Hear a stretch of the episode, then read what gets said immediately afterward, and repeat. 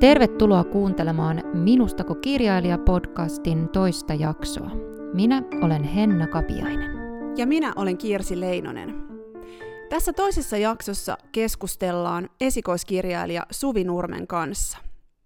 Suvi on kuvataiteilija, kirjailija ja freelance-kustannustoimittaja. Suvin Unissa matkaa ja teos aloittaa uuden varhaisnuorille suunnaton Routala reaalifantasiasarjan. Sulta on just ilmestynyt sun esikoisteos, nuorten romaani Unissa matkaa. Ja ootko sä ollut aina kiinnostunut kirjoittamisesta? Joo, moi vaan, hauska olla täällä vieraana. Tota, siis kyllä olen, se on semmoinen niin kuin ihan varhaisimpia harrastuksia, mitä mulla on ollut ja vanhin säilynyt tarina on vuodelta 1988, jolloin mä oon siis ollut vielä alle kouluikäinen, mutta siis mä opin kirjoittaa ennen kuin menin kouluun ja etenkin semmoisella vanhalla kirjoituskoneella, joka mulla on edelleenkin itse täällä nykyisessäkin kodissa, niin, niin kirjoittelin silloin jo, jo tota, kuusivuotiaana tarinoita. Ja mä muistan sen, että mun piti hakea siis puhelinluetteloita Pino tuolille, että mä yletyin siihen kirjoituskoneeseen, joka oli pöydällä, ja sit, sitten naputtelin sitä oikean käden etusormella lähinnä ja niin, niin paljon, että sormen pää oli kipeä. Mutta tota, mut joo, kirjoittaminen on ollut mulla kyllä aina semmoinen rakas harrastus. Oletko sä sitten kirjoittanut paljon sellaista pöytälaatikkoon, mitä sä olisit harkinnut julkaistavaksi? Ää, joo, mä oon siis silloin jo niin kuin alakoulu- ja yläkouluikäisenä kirjoittanut ää, siis useampia romaaneja. Mä siis just tuosta lunttasin vähän aikaa sitten, että yhteensä 15 romaanikäsikirjoitusta mä oon kirjoittanut ennen tätä Unissa matkaa ja, ja niistä neljä on käynyt myöskin kustantamokierroksella silloin aikoinaan. Mä siis jo yhdeksänvuotiaana lähetin mun ekan romaanikässärin kustantamolle, eli on ollut tavallaan niin kuin pienestä asti niin kuin semmoinen kauhean kunnianhimoinen lähestymistapa tähän hommaan, että olen kuvitellut jo silloin, että kyllähän minä tästä kirjailijaksi ryhdyn jo heti heti tota, jo lapsena, mutta tota, meni sitten vähän kauemmin ennen kuin todella tärppäsi. No juu, mutta kuulostaa hyvältä, että on heti ollut semmoinen homma hallussa fiilis. Joo, ja siis mulla on niitä edelleen tallessa, niitä vanhoja romaanikässäreitä, suurin osa. Ja täytyy sanoa, että ne on musta edelleen aika hyviä, aika monet niistä, että mä niihin aina välillä palailen ja luen niitä. Mulla on siis ne kaikki vaan kansioissa printattuna ja kyllä mä sanoisin, että siellä on aika monta semmoista, joita mä edelleen niin kuin ihan mielelläni lueskelen, vaikka totta kai niistä näkee, että ne on lapsen kirjoittamia, mutta sellaisiksi mun mielestä aika hyviä, että ehkä mä joskus palaan vielä niihinkin.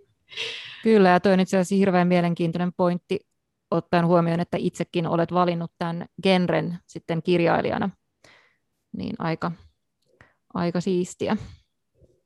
Joo, ja siis se on ollut erityisesti, että ne, ne tuommoiset romaanit, mitä on lapsena itse kirjoittanut, joissa on lapsi päähenkilö, niin niistä saa kyllä tosi paljon myös sitä, niin kuin, että se on niin aito se näkökulma niissä, koska ei ole edes tiedostanut varsinaisesti kirjoittavansa lapsille silloin, koska on itsekin ollut lapsi. Mutta, mutta siinä on niin kuin tosi paljon sellaista, mistä on varmasti niin kuin nyt aikuisena opittavaa siinä, että minkälainen se lapsen näkökulma asioihin on ollut ja muuta. Että kyllä mä siitä ihan varmasti ammennan edelleen. No, miten sitten mua kiinnostaa, että teetkö sä päivätyönä tällä hetkellä jotain kirjoittamisen ohella? Teen kyllä. Siis mä oon valmistunut kuvataiteilijaksi tuossa 2011 Kuvataideakatemiasta ja teen taiteilijan töitä ihan silleen suhteellisen päätoimisesti, mutta sen lisäksi niin olen päässyt tuosta 2018 vuodesta alkaen tekemään myös kustannustoimittajan hommia.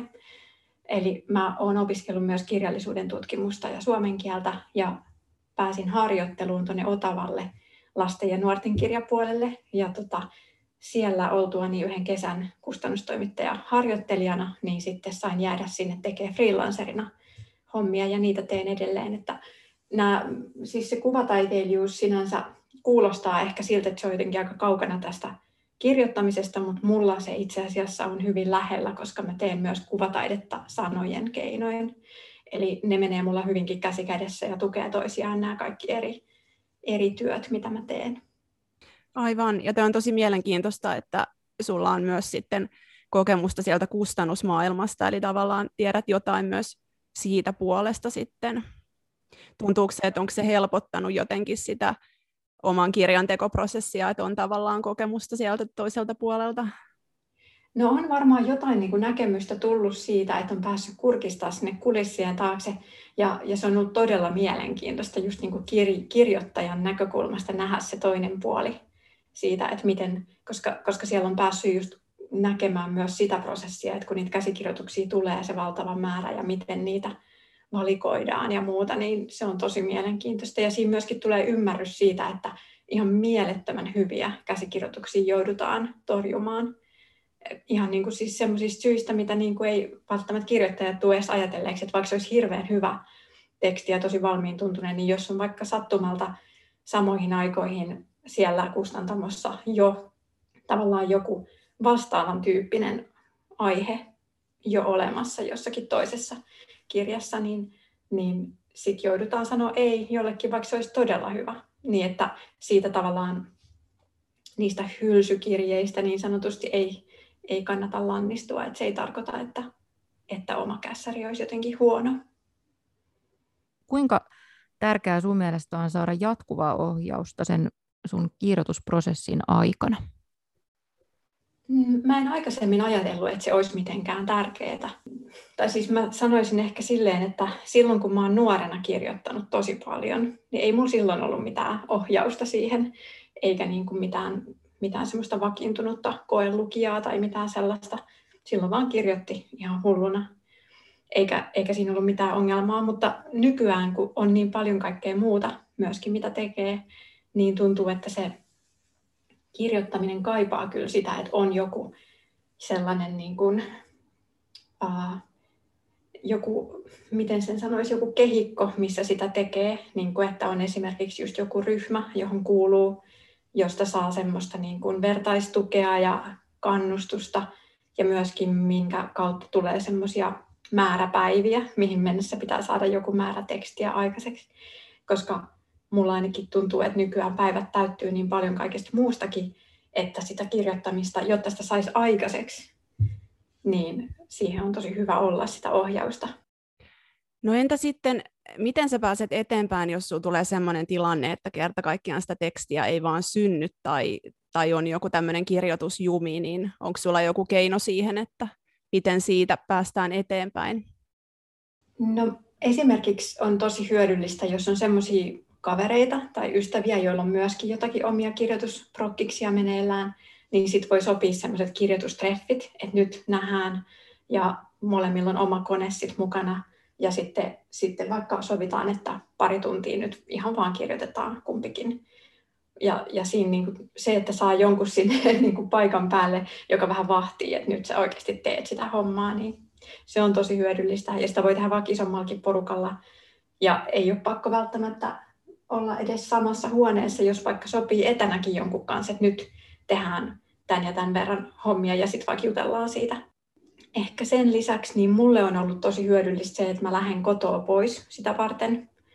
Ihan vaikka ihan vähäksi aikaa jonnekin edes, edes vaikka johonkin kirjastoon tai johonkin, mutta jonnekin vaan, missä ikään kuin pystyy keskittyä paremmin, ettei ole niitä kodin kaikkia muita häiriötekijöitä siinä. Mutta sitten mä oon myöskin tehnyt sitä, että jos mulla on ollut tarve saada joku isompi teksti pätkä aikaiseksi lyhyessä ajassa, niin sitten mä oon saattanut lähteä tälleen niin kuin pidemmäksi aikaa, vaikka viikoksi jonnekin tai, tai jopa kuukaudeksi, jos on mahdollista. Niin näitä on tämmöisiä kirjailijaresidenssejä, mitä mä oon hyödyntänyt, mutta sitten joskus mä oon jopa tehnyt niin, että mä oon laittanut vaikka Facebookiin vaan ilmoituksen, että mä tarvitsisin nyt jonkun paikan, minne lähteä kirjoittaa, onko mitään ideoita. Ja sitten on saattanut olla niin, että jollain tuttavalla tai sukulaisella onkin just kämppä tyhjillä ja se sanoo, että tuu tänne kastelee mun kukkia tai jotain. Ja sitten mä voin siellä ikään kuin leikkiä, että se on mun residenssi ja asua siellä. Se on mulla jotenkin toiminut. Että on ikään kuin vaan vaihtanut ympäristöä. Toi kuulostaa kyllä tosi hyvältä ja varmaan niin kuin monessakin tuollaisessa luovemmassa työssä niin toimii just, että lähtee sieltä kotoa vähän jonnekin muualle, niin ympäristövaihdos varmasti auttaa kyllä paljon. Tuossa mainitsitkin jo sen, että, että kollegan läsnäolo ja vinkit on varmasti kullanarvoisia sunkin työssä ja auttaa, auttaa eteenpäin. Mutta mitäs, onko sulla joku luottolukija, jolle sä mielellään ihan, ihan ensimmäisenä annat sun tekstejä? No tässä viime vuosina on tullut tosi tärkeäksi semmoinen pieni äh, ryhmä, mikä meillä on tota, ähm, muodostu yhden, yhden kirjoituskurssin kautta tuossa 2015 semmoinen porukka, jonka kanssa me tavataan säännöllisesti kuukauden välein ja joille aina niin kuin annetaan se uusin pätkätekstiä luettavaksi. Ja meillä on siinä niin kuin muutama tyyppi semmoinen, niin kuin, joista on tullut erityisen tärkeitä siinä roolissa. Siellä on semmoiset kuin Kirsi ja Kristine, jotka on mulle erityisen semmoisia hyviä luottolukijoita ollut, joilta on saanut tosi paljon tärkeitä vinkkejä ja myöskin, jotka jotenkin niin kuin on tutustunut tosi läheisesti siihen mun, mun luomaan maailmaan ja, ja on niin kuin, uh, jotenkin osaa sanoa siitä sen takia tosi tärkeitä pointteja. Ja niistä on tullut kyllä semmoisia mun luottolukijoita. Mutta sitten mulla lisäksi hyvä ystävä Paula, joka, jonka mä oon tuntenut ihan pienestä asti. Ja se on semmoinen, johon mä kanssa luotan kyllä, että jonka mielipidettä mä arvostan tosi paljon. Ja hänelle on muun muassa tämän Unissa matkaajan raakaversion aikoinaan näyttänyt. Niin. No sitten jos palataan tähän sun kirjaan Unissa matkaajaan, niin miten tämä idea tähän kirjaan alun perin oikein syntyi? Siitä on tosiaan ihan tosi kauan aikaa, kun tämä ensimmäinen versio on syntynyt ja sen takia mun on vaikea ehkä muistaa ihan tarkalleen kaikki asioita siitä, että mistä se idea lähti. Mutta sen mä muistan, että mä oon aikaisemminkin kirjoittanut yhden semmoisen aikamatkaa ja tarinan, joskus jo yläkouluaikoina. Ja tässä Unissa matkaajassa on myöskin kysymys aikamatkaamisesta. Ja siinä on niin sellainen aihe, joka mua on kiinnostanut paljon. Historia on ollut mun lempiaine yläkoulussa ja siitä tulee varmasti osa tästä ideasta, koska siinä liikutaan tosiaan ajassa, käydään vanhoissa historiallisissa hetkissä katsomassa elämää ja sitten myöskin unet, jotka tässä kirjassa on tosi tärkeässä roolissa, koska unien kautta se aikamatkaaminen tapahtuu, niin unet on ollut mulle ylipäänsä elämässä aina semmoinen tosi tärkeä ja merkityksellinen juttu. Mä oon pitänyt paljon unipäiväkirjoja ja edelleenkin pidän ja olen nähnyt aina paljon unia ja kokenut niitä usein myöskin tosi todentuntuisina ja siitä varmasti osittain tulee se idea myöskin, että tämä päähenkilö näkee varsin todentuntuisia unia. Kirjasi päähenkilö Essi vaikuttaa, vaikuttaa todella jännittävältä hahmolta. Kuka hän on? Onko hän joku oikeasti olemassa oleva henkilö? No joo, siis saman niminen ja, ja hyvin saman oloinen päähenkilö on ollut mulla jo aikaisemmissa tarinoissa monta kertaa. Se on semmoinen mulla niin kuin mukana kulkenut tämmöinen hahmo, joka alun perin tulee siitä, että mä oon tutustunut kahdeksanvuotiaana kesäleirillä tämmöiseen Essiin, jonka kanssa me oltiin ihan parhaat kaverit sen kahden viikon leirin ajan mutta en ole tavannut häntä enää koskaan sen jälkeen. Ja se oli just sen näköinen ja oloinen hahmo ja tyyppi kuin nämä mun varhaisten omien tarinoiden essit. Ja sitten siitä on kehittynyt pikkuhiljaa tämä hahmo, joka sitten on kulkenut mulla matkassa vuosien varrella niin kuin tuolla mielikuvituksessa. Ja tietenkin siinä on varmasti osittain paljon myös musta itsestä, mutta joku semmoinen perus ydin siinä on kuitenkin siitä mun vanhasta kesäleirikaverista, joka, josta en ollenkaan tiedä, mitä sille nykyään kuuluu, mutta se kuitenkin siellä on kulkenut mielessä mukana. Tässä romaanissa tosiaan Essi on 13-vuotias tyttö, joka asuu pikkusiskonsa ja taiteilija isänsä kanssa tämmöisessä vanhassa kartanossa ja jonka äiti on kadonnut salaperäisissä olosuhteissa monta vuotta aikaisemmin. Ja Essi alkaa sitten nähdä outoja unia ja pääsee äitinsä katoamisen syiden jäljille niiden kautta. No sitten jos palataan tuohon kirjoitusprosessiin, niin kuinka kauan sulla niin kuin kokonaisuudessaan meni tämän Unissa matkaajan kirjoittamiseen ja oliko sulla alusta asti selvillä tavallaan, että mihin sä pyrit tällä kirjalla? Mä siis aloitin suunnittelemaan tätä kesällä kesäkuussa 2002, eli siitä on niin kuin 19 vuotta. Mutta sinä vuonna oli meneillään semmoinen VSOYn lastenkirjakilpailu, ja mä tähtäsin sen siihen, ja sen deadline oli sen vuoden lopussa, ja mä kirjoitin sen ekan version niin, että se valmistui siihen, eli silloin syksyllä 2002, ja lähetin sen siihen kilpailuun. Sitten se ei tietysti pärjännyt siinä kisassa, ja tota, sitten kyllä niin kuin pyörittelin sitä vielä ja muokkailin ja lähetin ehkä uudestaan jollekin kustantamokierrokselle silloin varhaisina aikoina jo. Mutta sitten se jäi pitkäksi aikaa unohduksiin, kun tuli kaikkea muuta. Mulla oli tämä kuvataiteilija ura vähän niin kuin aluillaan ja opinnot siihen liittyen ja muu, mikä vei sit aikaa ja piti käydä töissä ja muuta semmoista, niin kuin, mikä sitten vei energiaa. Ja sitten vasta tuossa ihan 5-6 vuotta sitten, eli 2015 aikoihin, niin sitten tuli semmoinen herääminen siihen, että hetkinen, että oikeastihan mä oon aina unelmoinut siitä, että mä olisin kirjailija, että mitä, mitä mä tässä oikein olen monta vuotta tehnyt kaikkea muuta, että, että nyt mun täytyy niin kuin oikeasti lähteä sen unelman perään. että siinä oli ollut pitkä tauko välissä, että mä en ollut kirjoittanut paljoakaan. Ja sitten silloin 2015 mä tartuin tähän uudestaan ja kaivoin tämän käsikirjoituksen esiin ja rupesin sitä sitten niin kuin tavoitteellisesti työstämään ja ilmoittauduin kirjoituskursseille sitä varten ja tavallaan päätin, että nyt mä teen kaikkeni, että se, se niin kuin pääsisi julki. Siinä kuitenkin meni tosiaan vielä aikaa ennen kuin se selkeästi meni eteenpäin se prosessi. Et 2016 mulla oli, ää, mä olin päättänyt mennä tuonne Oriveden opistolle, missä oli lapsille ja nuorille kirjoittamisen kesäkurssi. Niin siellä oli semmoinen se oli semmoinen käännekohta siinä mielessä, että mä sain sieltä todella hyvät eväät tämän käsikirjoituksen parantamiseen. Siellä oli siis opettajana Harri Istvanmäki, joka, joka sitten luki tämän kässärin kokonaan ja merkkasi siihen niin kuin kaikkiin lukuihin, että mitkä on hyvää ja mitkä huonoa ja mitä kansi kehittää. Ja sain siitä niin kuin todella semmoiset niin kuin tosi selkeät ohjeet siihen, että miten tätä kannattaa viedä eteenpäin. Unissa matkaaja on osa sun kirjoittamaa kirjasarjaa. Onko kaikki osat jo kasassa vai vielä työn alla? Niin, äh, se Unissa matkaaja on tosiaan eka osa ja sitten siihen äh, olen kirjoittanut siis toisen osan jo aika lailla niin kuin julkaisukuntoon. Ja sitten kolmas osa on syntynyt tässä ihan lähivuosina, niin kuin nyt se on vielä vähän semmoisessa työ, työstövaiheessa. Ja tällä hetkellä mä kirjoitan jo neljättä osaa sitten niin kuin ihan, mikä, mikä sitten on vielä aivan kesken. Mutta tällä hetkellä tuntuu siltä, että siitä olisi neliosainen sarja tosiaan tulossa.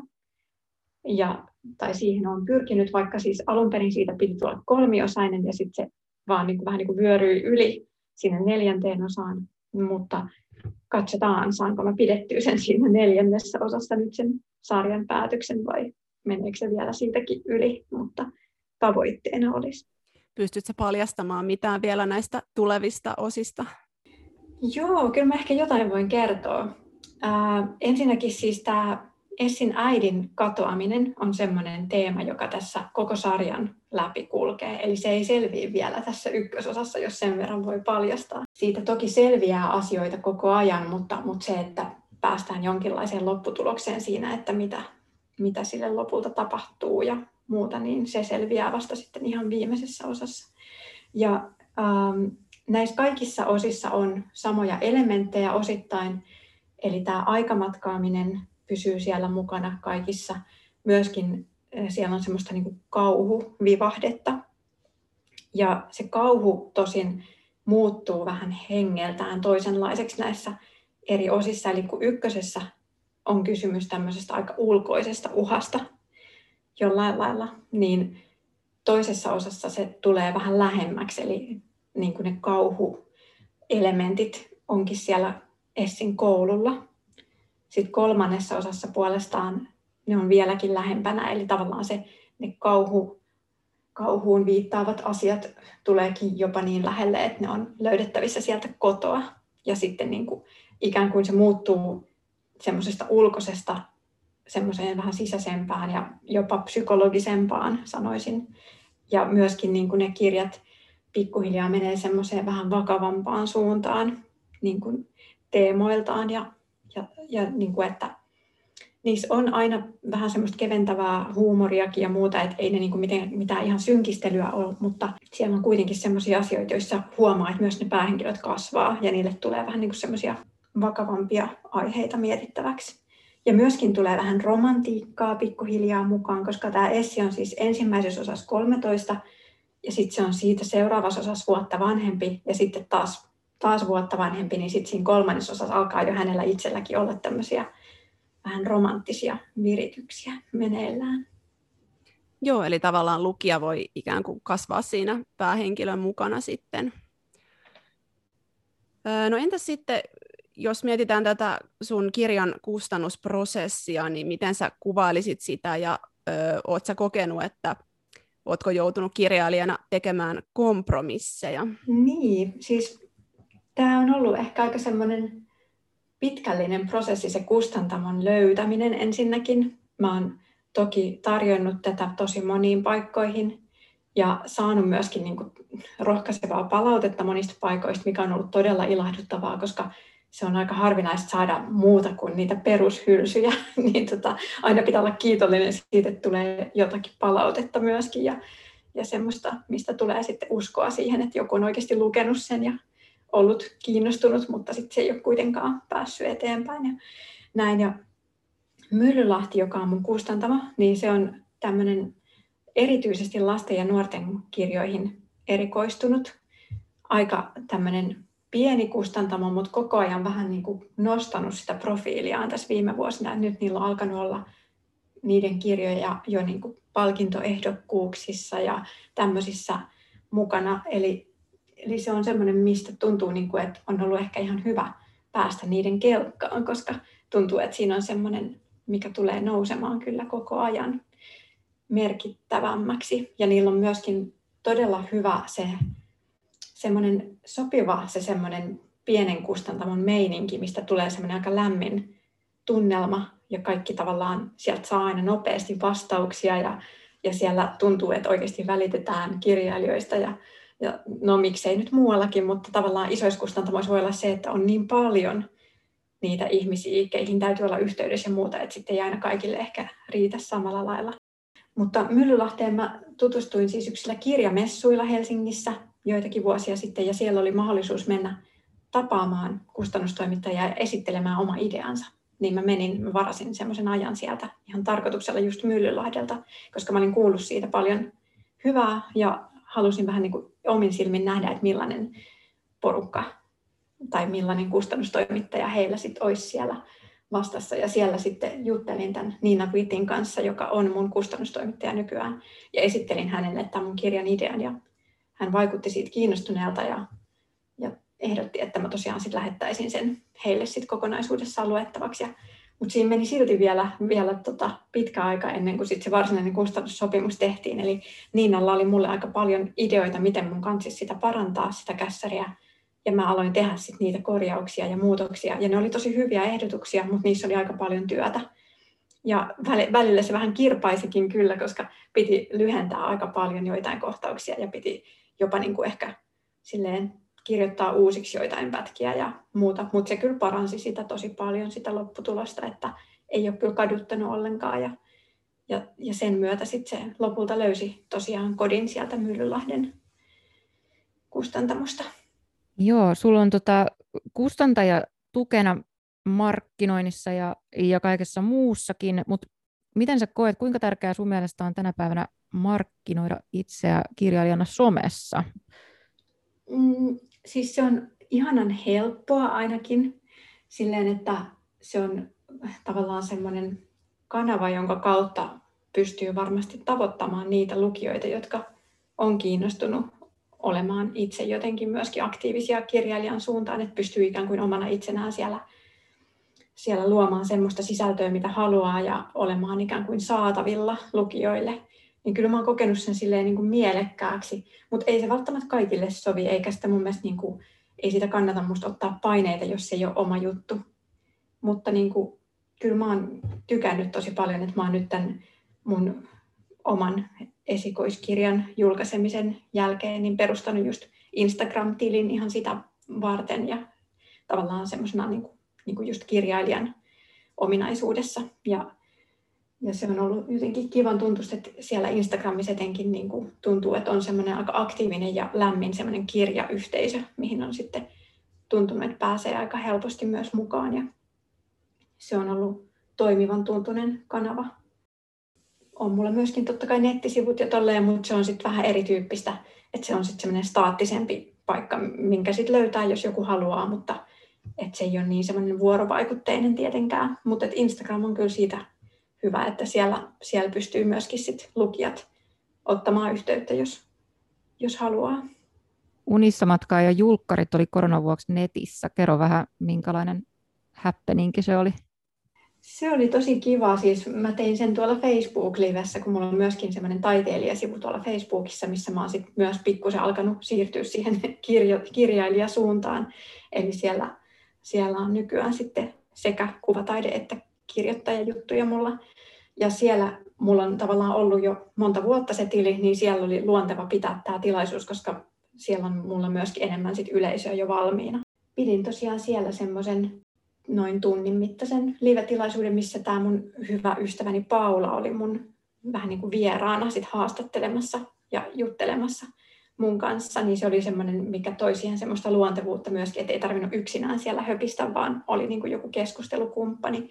Ja sitten todella ilahduttavasti myöskin sit yleisö, joka oli siinä tilaisuutta seuraamassa, niin kommentoi aika aktiivisesti ja sieltä sai niin kuin lisää keskustelun aiheita ja kysymyksiä. Ja siitä tuli tosi kiva fiilis, että ihmiset oli sinne löytänyt paikalle ja oli kiinnostuneita juttelemaan ja, ja jotenkin semmoinen rento, kiva, hyvän tuulinen tilaisuus se oli. Ja totta kai olisi halunnut pitää oikeat juhlat, kyllä mä olin siitä haaveillut tietenkin jo monia vuosia, mutta tällä kertaa näin ja ehkä joskus jonkun näistä jatkoosista kohdalla pääsee sit pitää ihan live-juhlat, koska mä kyllä haaveilen siitä, että mä pääsisin leipomaan sinne kaikki ihan niin aikamatkaa ja leivonnaisia. Vautsi. Kuulostaa hienolta. Ja ihanaa, että toisaalta tämä nykytekniikka mahdollistaa sen, että tällaisena poikkeusaikanakin niin kuitenkin sitten virtuaalisesti pystyy netissä pitämään ne julkkarit. Että. No miten sitten, koeksä, että sun pitäisi kirjailijana jollain tavalla miellyttää lukijoita? Mitä sä ajattelet siitä? Mm, no ennen kaikkea mä koen tärkeäksi olla uskollinen niille mun omille henkilöhahmoille, että että ne ikään kuin toimii mun kirjoituksissa niin kuin niiden kuuluu ja niin kuin niiden, niille on luonteenomaista. Että se on ehkä musta tärkeämpää, koska ei kuitenkaan voi kaikkia miellyttää ja, ja niin kuin sitä ei musta kannata ajatella liikaa, että mieluummin on ikään kuin vaan silleen uskollinen itselleen ja sille maailmalle, minkä on luonut. Että tota, totta kai sit, niin kuin on asioita, joita on hyvä tiedostaa, niin kuin että, että tavallaan ei ole sokea niille asioille, jotka voi vaikka loukata jotakuta tai muuta, mutta et, et se on tärkeää niin kuin tietenkin siinä mielessä katsoa kriittisesti sitä, mitä on kirjoittanut, mutta jotenkin mm, se on kuitenkin mahdotonta, että jokainen siitä tykkäisi, niin sitä ei liikaa kannata jäädä stressaamaan. Ja mulla on nytkin jo tullut palautetta, niin kuin hauskan ristiriitaista palautetta siitä, niin kuin, että joku on ollut sitä mieltä, että että tämä loppupuoli tästä kirjasta on kyllä aivan kiirehditty ja liian, liian nopeatempoinen. Ja sitten joku toinen taas sanoi, että ihanaa siellä lopussa niin oli vauhtia, että siinä se lähti kunnolla käyntiin. Niin kuin, että, että kuitenkin niin kuin, ei kaikki ole samaa mieltä asioista, niin sitä ei kansi liikaa miettiä. No voisitko ajatella kuvataiteilijana, että sä kuvittaisit joskus oman kirjan tai tekisit kannet sun kirjaan? En kyllä ollenkaan, koska en mä ole oikeastaan kuvataiteilijana mikään kuvan tekijä. Että mä en, siis vaikka olen kuvataideakatemian käynyt, niin, niin mä koen olevani silti enemmän sanataiteilija. Eli mä teen kuvataiteilijanakin pääasiassa tekstin kanssa töitä, äänitaideteoksia ja tekstiinstallaatioita ja tämmöisiä työpajamuotoisia runoprojekteja ja muuta, että et se liikkuu aika paljon siellä tekstin maailmassa kuitenkin se mun tekeminen sielläkin, vaikka se nimellisesti tapahtuukin kuvataiteen kentällä ja kehyksissä, niin, niin tota, en lähde kilpailemaan oikeiden kuvittajien ja graafikoiden kanssa, koska siihen mun, mä en koe, että mulla olisi pätevyyttä. No, miten sitten, jos me ajatellaan sun tämmöisiä kirjallisia esikuvia, niin ketkä kirjailijat on innottaneet sua? Mm, ne tulee mulla sieltä ihan lapsuudesta asti ne tärkeimmät, tärkeimmät innoittajat, eli siis Astrid Lindgren ensinnäkin tosi tärkeä, erityisesti Veljeni Leijona mieli on ollut mulle semmoinen lapsuuden tosi tärkeä lukukokemus, jonka, jonka semmoista henkeä mä toivon, että mä osaisin itsekin jollain lailla ilmentää omissa kirjoituksissani, mutta sitten toinen on Mikael Ende, Tarina vailla loppua esimerkiksi. On ollut mulle tärkeä vaikuttava lukukokemus. 11-vuotiaana sanoisin. Ja siitä on nähtävissä kyllä todella suoria vaikutteita joihinkin mun vanhoihin romaanikässäreihin. Samoin kuin Veljeni Leijonan mielestä. Se on huvittavaa lukea niitä mun vanhoja kirjoja, mitä mä oon kirjoittanut silloin nuorena, koska ne on osittain niin selvästi niin kuin jostain muualta vähän niin kuin otettu ne niin kuin ideat ja ihan välillä niin kuin lausetasolla asti, niin kuin, että huomaa, että okei, tämä on kyllä aivan suoraan otettu jostakin Astrid Lindgrenin kirjasta, mutta se on ollut tavallaan sitä harjoittelua myöskin, että on, on niin kuin ottanut niitä vaikutteita sieltä omista suosikeista. Sitten kolmas semmoinen tärkeä, mikä on ollut sitten jonain tuommoisena 12-vuotiaana mulle, oli toi Jostein Garderin Sofian maailma. Se on ollut semmoinen tosi päräyttävä lukukokemus silloin kuudesluokkalaisena. Ja jotain sen hengestä mä uskon, että on myöskin aina mukana kaikessa, mitä mä kirjoitan. Tästä tuli mieleen, että pelkääksä ikinä niin kuin kirjailijana, että jotenkin vahingossa ottaisi liikaakin vaikutteita jostain toisesta teoksesta esimerkiksi? Voisiko tällaista tapahtua? Uh, siis varmasti aina niin kuin kirjallisuus keskustelee keskenään ja siellä on niin kuin joitakin semmoisia pieniä juttuja, jotka on saanut innoituksensa muualta, mutta se niin kuin sen oman yhdistelmän tekeminen sitten tekee siitä kyllä oman oikeasti, että, että sitä ei musta niin kuin kannata myöskään liikaa pelätä, että jos joku tunnistaakin, että siellä on joku pieni yksityiskohta vähän niin kuin tribuuttina jollekin toiselle kirjalle upotettuna sinne, niin musta se on vaan ihan hauskaa. No mitä vinkkejä sä antaisit aloitteleville kirjailijoille, ja mä tarkoitan tässä nimenomaan sellaista kirjailijaa, joka lähtökohtaisesti ei ole hirveästi ehkä aiemmin kirjoittanut, mutta haluaisi vaan kirjoittaa kirjan? Mm, no siis musta tuntuu, että yksi tärkeimmistä asioista on se, että äh, jos oikeasti haluaa kirjailijaksi, niin se täytyy jotenkin tehdä selväksi itselleen, että tämä on nyt mun unelma ja mä haluan mennä sitä kohti ja tavoitella sitä tosissani. Ja, ja sitten pyrkisi keräämään itseään niin kuin tavallaan ympärilleen sellaisen yhteisön, jossa on muita samanhenkisiä ja jotka tukee siinä unelman tavoittelussa ja joiden seurassa voi rohkeasti sanoa, että mä haluan kirjailijaksi, eikä sitä tarvitse mitenkään nolostella, niin se on tosi tärkeää. Ja se, että niistä niin kuin muista kirjoittajista saa semmoista rohkaisua ja myös semmoista tukea siinä itse työskentelyssä, niin että voi sopia just semmoisia, että nyt ensi kuuhun mennessä kaikki kirjoittaa kymmenen sivua lisää ja sitten luetaan ne yhdessä. Ja tämmöisiä, että, että se semmoinen niin kuin porukan voima on siinä tosi, tosi tärkeä. Et moni ajattelee, että kirjailijuus on jotenkin tosi yksinäistä työtä, mutta ei sen tarvitse olla. Et siinä voi myöskin niin kuin olla osa semmoista niin kuin, tosi merkityksellistä porukkaa, joka yhdessä vie niitä kaikkien unelmia eteenpäin. Niin se on ehkä se tärkein vinkki. Ja ei kannata myöskään väheksyä ollenkaan kirja, kirjoituskursseja. Niistä saa monesti tosi hyödyllistä oppia. Ja vaikka joku kurssi ei tuntuiskaan antoisalta tai joskus ei ehkä natsaa ihan täysin se, että mitä, minkä tyyppinen se opetus on, niin kokeilee sitten jotain toista, koska sitten voi tulla joskus vastaan just joku semmoinen opettaja, joka tuntuukin siltä, että se tajuaa ja niin kuin siltä saa just sitä kannustusta, mitä tarvii. Ja se voi olla oikeasti aika semmoinen avartava kokemus sitten, ettei vaan yksinään yritä ikään kuin olla siellä oman kirjoittamisensa sisällä, koska voi olla, että silloin sitä ei myöskään näe kauhean selkeästi. Sille voi tulla aika sokeeksi ja sitten siitä on tosi paljon hyötyä, että uskaltaa antaa sitä muiden luettavaksi jo aika varhaisessakin vaiheessa. Sitten meistä olisi tosi kiva, että jos sä voisit lukea jonkun kohdan tai katkelman meille unissa matkaa ja kirjasta. Joo, kyllä se onnistuu. Mä koitin valita semmoisen pätkän, missä ei tota, spoilata liikaa ensinnäkään ja, ja tota, mikä olisi semmoinen, missä tulisi kuitenkin se tunnelma jotenkin, jotenkin ilmi. Ja tota, tämä on semmoinen noin yhden sivun mittainen pätkä tästä kirjasta. Ja tämä on ihan alkupuolelta kolmannesta luvusta. Kun Essi raotti kirjaston ovea, pölyisten kirjojen pysähtynyt haju iski hänen kasvoilleen kuin hautakammion löyhkä. Haju oli täynnä vuosisatojen painoa ja kellastuneen paperin ummehtunutta lemua, joka makasi ilmassa liikkumattomana kuin sumu.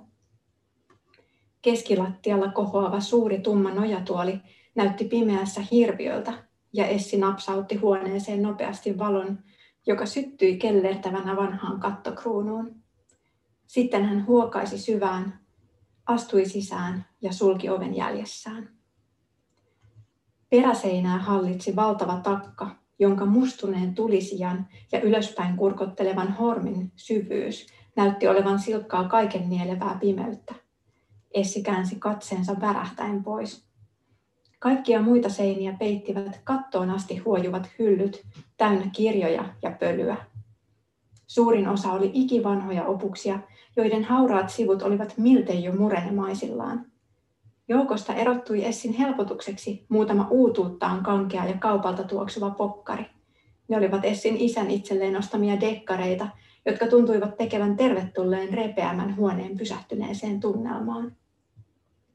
Essin salaisena päämääränä oli etsiä kaikki Routakorven sukua käsittelevät kirjat, ja niitä takuulla olisi sukukartanon kirjastossa, jos kerran Routakorvet olivat niin kuuluisia kuin uuden kirjeen runonpätkä antoi ymmärtää. Essi ottaisi selvää siitä, mikä teki suvusta niin erikoisen. Ehkä kirjastosta löytyisi jotain siitä aikamatkaa ja jutustakin, mikä se sitten olikin. Määrätietoisesti hän astui lähimmän hyllyn eteen ja alkoi hitaasti tavata kultaisia fraktuurakirjaimia ensimmäisen silmiinsä osuneen kirjan selkämyksestä. Minustako kirjailija podcastin seuraavassa jaksossa keskustellaan Harri Istvanmäen kanssa. Harri on kirjailija, kuvittaja, sanataideopettaja ja teatteriohjaaja. Harrin kanssa jutellaan muun muassa siitä, mitä kaikkea romaanin kirjoittaminen pitää sisällään. Tavataan siis seuraavan jakson parissa.